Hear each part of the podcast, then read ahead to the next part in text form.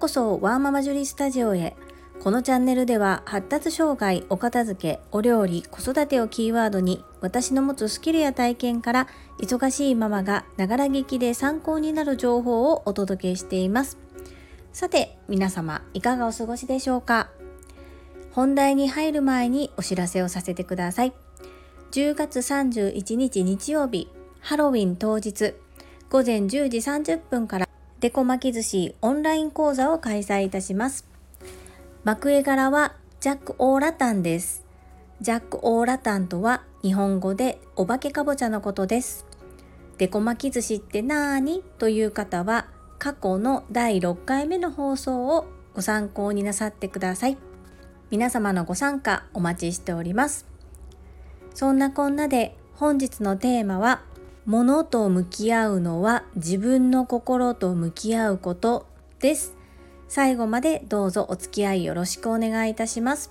今お片付けサポートをさせていただいている会社があります。従業員が15名様程度の規模の会社です。先日お片付けサポートに入らせていただいた際えー、従業員のうち8名様と一緒に3時間かけて作業をさせていただきました。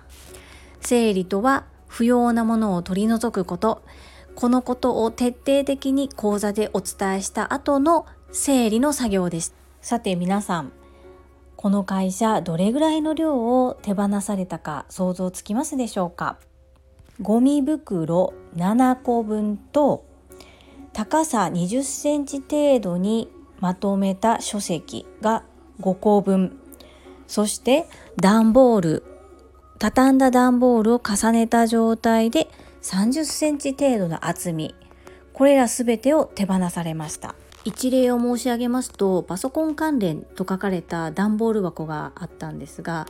開けてみると実際その中で必要だったのは厚さ1センチもない程度の厚みの取扱説明書1冊のみでした。他にどのようなものが入っていたかというと昔使っていた会計ソフトの CD ロム昔使っていたフロッピーディスクがこれが100倍近くありましたかね。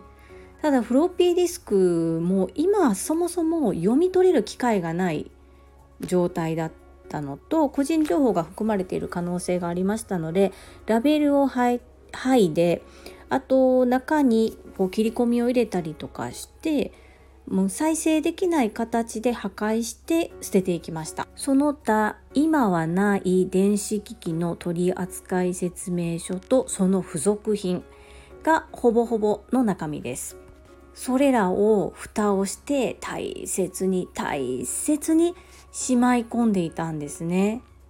これでも中を開けてみなければもうそのタイトルを見ただけであこれは大切なものだからってこう皆さん手放す気全くなかったんです。いやあの分かりました。とりあえずちょっと中を確認してみましょうか。とりあえず一旦中身を出してみましょう。それで出してみると出るは出るは過去の産物状態で大切に大切にしていた段ボール1個分の中身はほぼ全て不要なものいらないもの使わないもの使えないもので溢れ返っていたんですね。でその段ボール1個分のスペースを全くいらないもので占領しちゃってたという一番もったいない形ですね。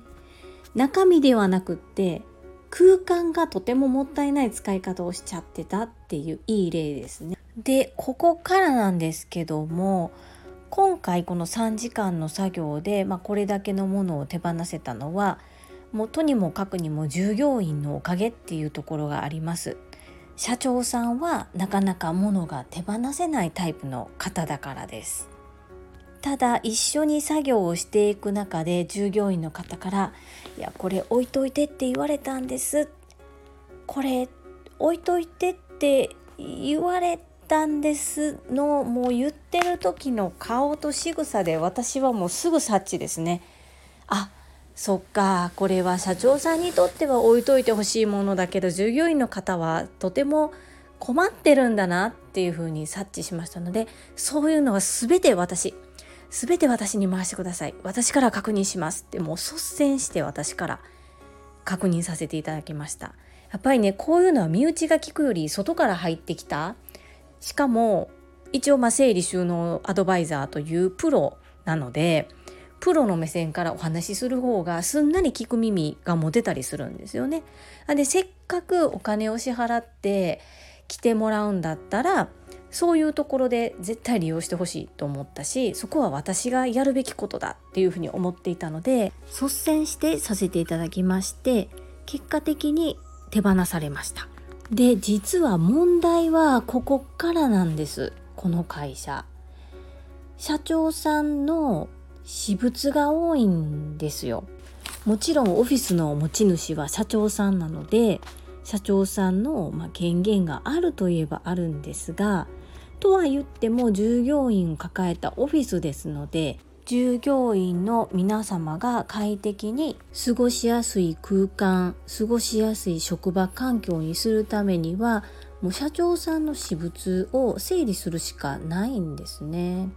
私としては何としてでも従業員の方々の思いに応えたいっていう気持ちと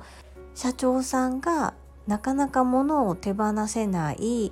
その心の奥に隠れている部分っていうのがすごく気になっています。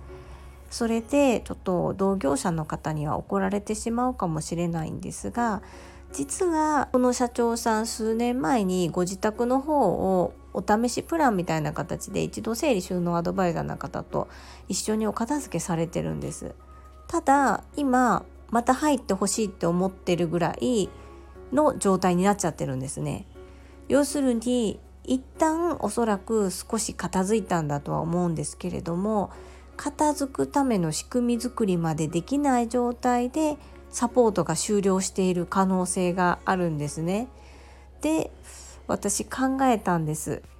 この今携わらせていただいているオフィスの整理収納をなんとか仕組み化して成功させたい今後多少崩れてもすぐ戻るような状態で大規模な整理をする前の状態には戻らないような仕組み作りをしたいっていう私の思いとこの社長さんの心の問題ですね。にちょっと一旦ご自身で向き合っていただく時間を作ってあげたいなというふうに思いまして今お話ししたような内容を担当直入に社長さんに正直にお話をしてご理解いただいた上で社長さんと私と2人でじっくりものと向き合っていく時間を作ることにしました。ざっくりどんな風に進めるか私の中ではもう決まってるんですけども一番大切にしたいのは社長さんのお気持ち。でも所有者は社長さんですがここはオフィスですので